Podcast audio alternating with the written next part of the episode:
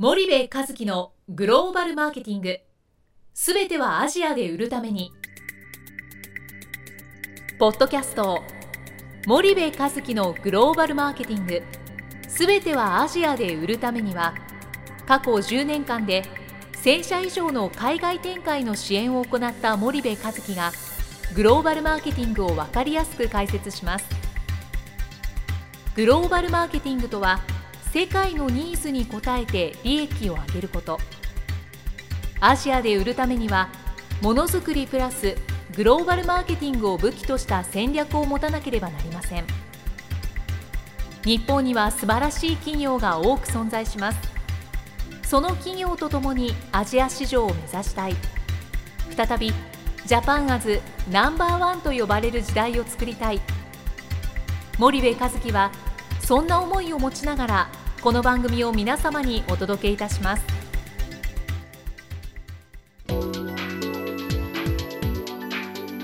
こんにちはナビゲーターの東忠夫です。こんにちは森部和樹です。では前回に引き続きまた大石先生をお迎えしてるんですけど森部さんじゃあ今回はどういうお話をされますか？あの今回はですね前回先生からあのスピード現地的合化チャンネルというお話を伺ったんですがあの中でもそのチャンネルがやっぱり非常に重要だなというふうにあの私自身も感じておりましてですね今日はあの大石先生にこのチャンネルに関して少しまた深くお伺いしていければなというふうに思っております、えー、では大石先生どうぞよろしくお願いします、はい、よろしくお願いいたします、はい、じゃあ先生あの前回の続きなんですがこのチャンネルに関して、えー、もう少し、えー、深くですねお話をしていければなというふうに思っているんですがあの私自身もその仕事でこうチャンネルの構築の支援なんかをする中にですねあのこのチャンネルっていうのがやっぱり売り上げを現地で上げていくっていう中では一番重要だし一番そのバリューポジションの高いあのものなんだなというふうにあの感じることが多々あるんですがその辺いかがでしょうか？そうですね。あのチャンネルの場合には3つのステージで考えていったらいいと思うんですね。はい、でまずそのチャンネルを作るというところですね、はい、ここ非常に手間がかかります。途上国の場合は。はい例えば僕の先輩が昔あの、えー、ガラスメーカーにいて、えー、インドネシアに赴任すると、うん、でなんでですかって言ったらチャンネルを作りに行くんだと、はい、で向こうの華僑の人たちはお金を投資したがらないと。でそのジャカルタには支店があるんだけど実はその他の都市まで、えー、発展させたいと思うけどもそのチャンネルにお金を華僑は投資をしないので本社から自分が行ってやるんだと。うんつまりその作るのにすごく手間がかかるっていうのが第一のステージですね。で第二のステージはそれを維持発展させるっていうことですね。作れば終わりというんではなくてそれをどのようにその実際に物を流して代金回収するかっていうことが大切ですね。ただ、まあ、例えばエースコック、味の素、マンダム、大体どこもやってるんですが、2人1組で営業チームを組んで、えー、津々浦を回るっていうことをやっているわけですね。はいはいだフマキラなんかはインドネシアでそのジャカルタ以外の小さな外側の州からそれでずっと詰めていって、うん、そしてジャカルタを攻めるというその、えー、そういうやり方で、えー、競争力を維持すると。なるほど。これが第2ステージの課題です、はい、これもまた時間とかかるわけです。はいはい。で第3ステージはそれをやるとそんだけ手間がかかってるので最大の参入障壁になるってことなんですね。うん競争力っていうのは何かっていうと模倣困難性です、はい、差別化ということを一般に言われますが差別化してもすぐに模倣されるのでは競争力にならないわけですね、はい。はい、製品も簡単にモノマネされる広告もモノマネされる価格もモノマネされる。これでは競争力にならない。と。ころがチャンネルは分かっていてもあここは強いなと分かっていてもその手間がかかるもんだから、はい、簡単に参入できないなるほどですね、だからここが一番のポイントだっていうことになりますね。結局その差別化に成功してもすぐ真似されてしまったらそれは一瞬の差別化で終わってしまうっていうそういう話ですよね。ねえー、対してチャンネルというものは作るのは大変だと。でも作るのは大変なんだけど一度作ってしまえばなかなかその他社がえー、すぐに参入してくることができないよと、えー、そうですね。そういうことですね。あ勉強になりますね、まあ、世界的にも例えばコカ・コーラっていうのは皆さんの航空で、えー、名前を知っているわけですね、はいはい、ところが考えてみたらコーラなんてあのコーラの実っていうのがありますよね、はい、ハワイのあの、はいはい、植物性にい。っぱいなってますが、あのエキスから作るんだから誰でも作れるわけですよ、はいはい、実際日本でもたくさんのコーラが出たわけです,、はい、ですね、だけどなぜコカ・コーラが世界ナンバーワンになりナンバーワンのブランドなのか、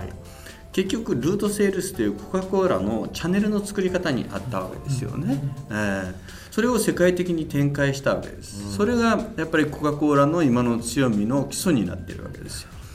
これはやっぱりね永遠の課題だと僕は思ってますよチャンネルは、えー、あの僕も仕事からいろんなこう国に行くんですけどね、うん、あの先生の話にもあった通りそのアジア新興国は MT よりも TT がまだまだやっぱり多いと、うん、まあ、あのモダントレードトラディショントレードの略ですけど、うん、いわゆる伝統的小売というものと近代的小売と、はい、でアジア新興国はあの伝統的小売がまだまだ多いとでそんな中でその伝統的小売って、まあ、いわゆるパパママショップなわけですがそのパパママショップどんな僻地に行ってもですねコカ・コーラとスプライトは置いてあるんですよね。うん、ただ日本のえー、飲み物がそこに置いてあるかっていうとなかなかそうじゃないしこれあのチョコレートにしたってそうでアメリカのチョコレートってら置いてあって、うん、日本のチョコレートは置いてなかったりとかですねガムもそうなんですけどもあの日本のガムの方が圧倒的に味は長持ちするし噛み心地もいいし、はい、え口の中でドロドロ溶けないし、うん、クオリティは最高にいいのにやっぱりチャンネルが弱くて届いていないみたいなですね。そうですね。それはいつもあの海外に行くと残念だなというふうに思ったりする、うん、そういうことですかね。そうですね。例えばあのインドのユニリーバーの子会社、はい、ヒンドゥスタンユニリーバーっていうのがありますね。でそれがシャクティプログラムという、まあ、一般に BOP ビジネスベース・オブ・ザ・ピラミッド、はい、つまり最下層の人々を対象にしたビジネスということで有名なんですが、はいはいそのチャンネルの作り方っていうのはすごく勉強になるわけです、はい、で貧しい農村に売るのに若い女性を販売員に仕立て上げて、はい、その人たちがその自分のローカルな村の人々に売るというやり方なんですね、で彼女たちは今まで家庭の中に閉じ込められてたんだけどそこで現金収入を得るし、女性の社会的地位も高まると、はい、でユニリーバーの石鹸を売ることによって実はその下痢疾患というものを防ぐことができると、家庭の健康を守れる。と。で子どもは教育機会をちゃんと確保できるし大人は就業機会を確保できると、うん。そしてユニリーバーも儲かるし地域の健康も豊かになるし、はい、女性の社会進出を支援するし、はい、という形になっているわけです。はい、これを今年ユニリーバーはですね、えー、出資比率を上げました、はい。えー、75%に上げましたのでますますそのあそのヒンドゥスタンユニリーバーに力を入れるということなんですよ。で私が計算したらですねヒンドゥスタンユニリーバーの利益率は本体のユニリーバーより高いんですよ、営業利益率が。えー、チャンネルのその強みっていうのがもうここに典型的に現れてますよね。なるほど、いやあのヒンドゥスタンユニバーのインドに行った時にですね、えー、あのインド、まあ、あのまだまだあの貧困層もあの多い国なんですがその毎日我々のようにシャンプーをしない。と、はい、でそんな中であの私そのいわゆるパパママショップにですねあの昔日本でもあのビジネスホテルなんかに行くとあったんですけどこうプチプチとつながってこう切っていく1回使い切りのシャンプーが置いてあるわけですよね、はい。はい、サシェですね、えー、であれをねどれぐらい前ですかね。6年7年ぐらい前にこう見てねなんでこんなところにこんなシャンプー置いたんだと、うん、しかもこれ最初私なんかお菓子かなんかかと思ったんですけど、うん、まあ、どう見てもシャンプーなんですよね。で結局彼らはものすごくあのだいぶあの前からですねそのボトルでシャンプーを買うとインドの人たちはそのいわゆる1か月先2か月先までのシャンプーを先に先買いしないといけないから、はい、キャッシュフローがあの家庭で見ると家庭のキャッシュフローが悪くなるんですよね、はいはい、けど1回使い切りであれば、えー、彼らの場合例えば月に1回シャンプーをするとか、うん、2週間に1回シャンプーをするという話なので、えー、したい時に使いたい時に使いたいだけのシャンプーが手に入る、うん、もうそれが最も彼らにとっては適していて、えー、でもその習慣をこうずっとユニリバがやっていくことによって1ヶ月に1回しかシャンプーをしなかった人たちが国がどんどんどんどん成長していくと2週間に1回だ1週間に1回だ3日に1回だ1日でで毎日でっていうふうになっていく、でその時にはやっぱりボトルシャンプーどこの会社の買うかったら、えー、ヒンダスタンユニリーバのシャンプーを買うという、まあ、大変あの中長期の戦略的なあのチャンネルの取り方だなっていうのをねあの感じたことがあったんですよね。そうですね。あのこれは欧米先進企業は非常にその点はもう歴史が古いですから、はい、あの50年100年とその途上国で仕事をしてますので、はい、それをすごく熟知してるわけですね、うん、まあ、そのユニリーバでさええー、これを作り上げるのにやっぱり数十年かかってるわけですよ、はい、そこに行くまでは。でも日本企業は今からそれをやろうとしなきゃいけないですね。ただまあ後発性の利益というあの概念があるんですが後から出てきたやつは先輩の真似ができるので、はい、それをうまく取り入れれば早く進化できるっていうことがあるわけです、はい、まあ、現在の韓国やねその新興国がそうやってきてるように、はい、だから日本企業もそれを本当に学んで、えー、導入していけば、うん、なかなかいい製品を持ってるし技術を持ってるわけですから、チャンスはあると。そうですね、えー、なるほど。いや大変面白いお話ですよね。あのそのシャンプーの続きなんですけどねすいません長引いちゃって、うん、あのもう一個面白かったのがあのインドの女性って髪が皆さん長いんですよね、はい、で実はねシャンプーの消費量も日本人の女性に比べて 1. 点何倍か、うん、あの多いらしくてですね、うん、あのヒンダスタンユニリーバーはそのより多くのシャンプーを使う市場になるだろうっていうことをなんか考えてるみたいですね。えーえーまあこれはねあの途上国どこに行っても、はい、あのそういったシャンプーもそうですし例えばコーヒーでもそうですし、いろんなものがそのサシェ小袋で売られてるわけですね、でそれが10枚20枚つづでこう、えー、バーにかかってて、えー、もう店の前はそれがいっぱいだと。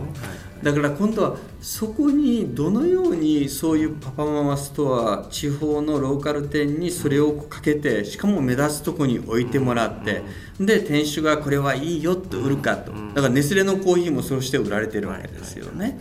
ここの勝負になるわけですよ。えーでこのあの伝統的小売を抑えてる流通構造って私も過去にいろんな国で調べたことがあるんですけど、うん、その地域100ぐらいのパパママショップを牛耳ってる卸問屋みたいのがいて、はい、でまたこの卸問屋を2030束ねてる、えーえー、商社のようなトレーディングカンパニーのような卸のような存在の人たちがいてまたそれをまたエリアでこう束ねてるようなそんな構造になっていてですね、はいそこをやっぱりしっかりこう抑えていったっていうのがあの欧米系の会社なんでしょうね。おっしゃる通りですね。あの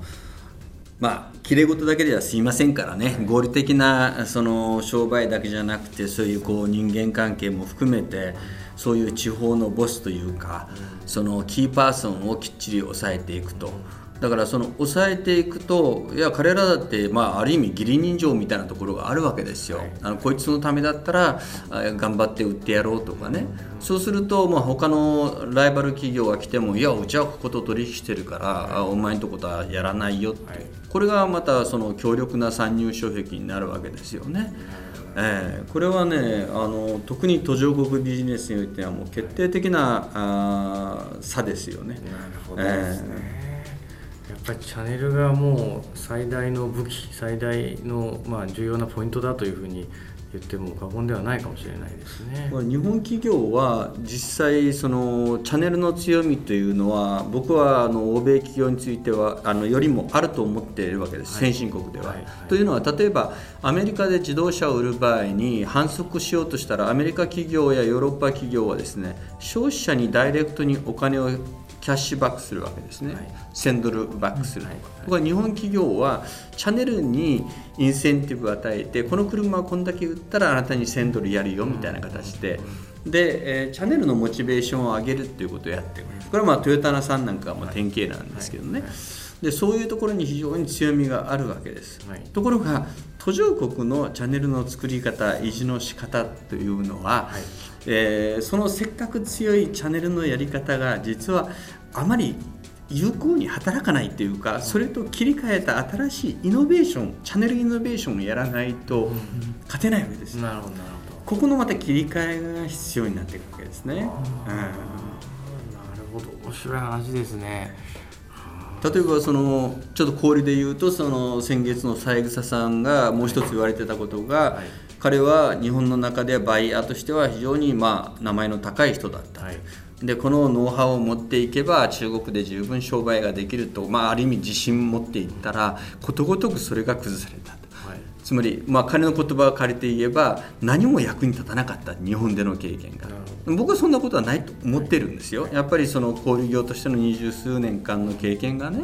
あの血となり肉となりやったんですがでも実際彼の意識の中ではもうゼロから作ったと中国ではそう思ってると思うんですよそれがイノベーションなんですよね。だからその小売のシステムだとかその意思決定あるいは MD マーチャンダイジングのそこのイノベーションとかいうものよりもそのマインドイノベーションをやってそのチャンネルをゼロからまたこう考え直していくというこの発想がやはり非常に必要になってくるということですね。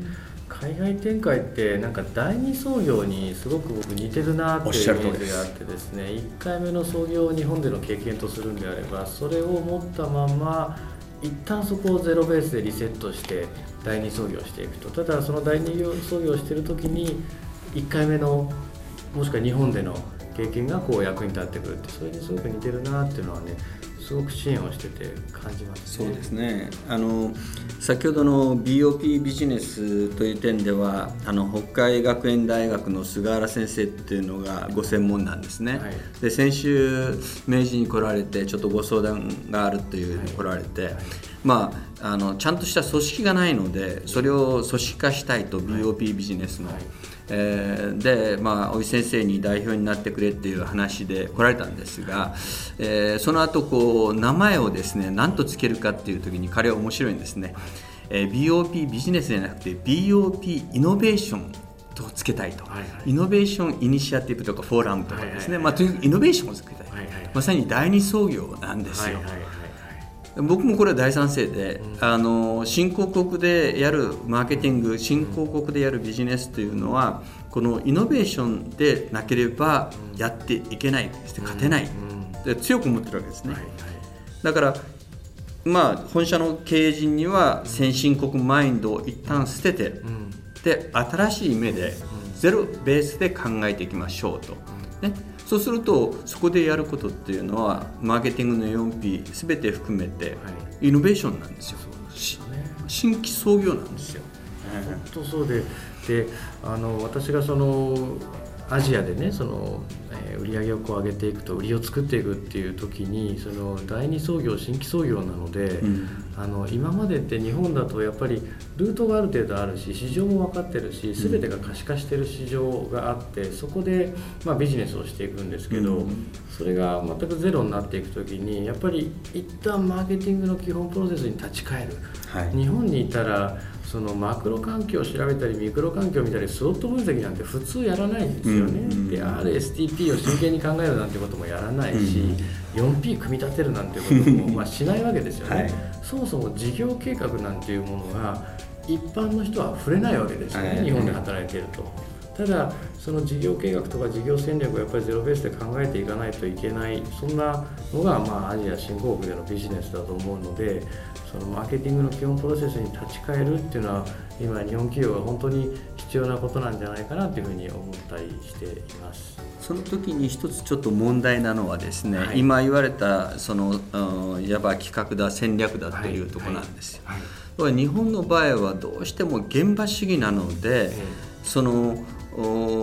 そういう経験を積んでない人をいきなり海外に派遣するんですね。それで頑張ってこいと、死ぬ気でやってこいと。いうわけですよ。ね。ところがそこに資源も与えなければ経験も与えてない、それからまあ金銭的なサポート人的サポートも弱いと。まあ、南極に置き去りにされたタロットジロじゃないですけども、そういう状況に置かれている原稿の人が非常に多いわけですよ。でやっぱりねそこには事前のちゃんとした戦略や企画あるいは人材育成のキャリアパス、うん、そういうものがあってまた派遣したらその後きちんとサポートするシステムがないとですね、うん、ダメなんだけど、まあ一つの日本の問題はあいや何事もやってみないと分かんない現場でね汗かいてやれとあそんな理屈じゃないんだとこういうふうになっちゃうわけですね。これはねでもえー、私の友人の一橋大学の山下優子先生が昨年本を出されて、はい、えー、その中で佐々木先生という方がその意思決定におけるその定量的分析っていうのをやられてるんですよ。はい。でその中で現場主義で現場で頑張るというやつと事前に戦略を立てて、まあ、当然現場でも頑張るという。で利益率がどうかっていうやっぱり後者の方が高い。はい、面白い本ですね。マーケティングのやっぱ戦略を立てて、はい、そしてそれから出ていくということがだから日本企業はもっと必要でしょっていうのがまあそのメッセージなんですけど僕はすごくそれは共感しますね。わかりました先生。そろそろじゃあお時間になりましたので、はい、えーと、今回もこれぐらいにしてまた次回よろしくお願いいたします。はい、お願いします。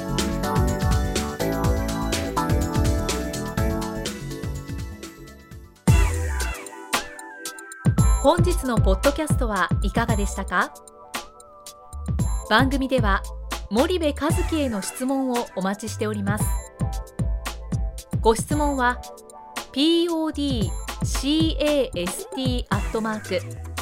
spydergrp.com ポッドキャストアットマークスパイダー grp .com までお申し込みください。たくさんのご質問をお待ちしております。それではまた次回お目にかかりましょう。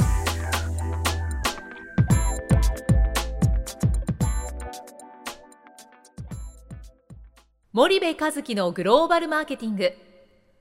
この番組はスパイダーグループの提供によりお送りしました。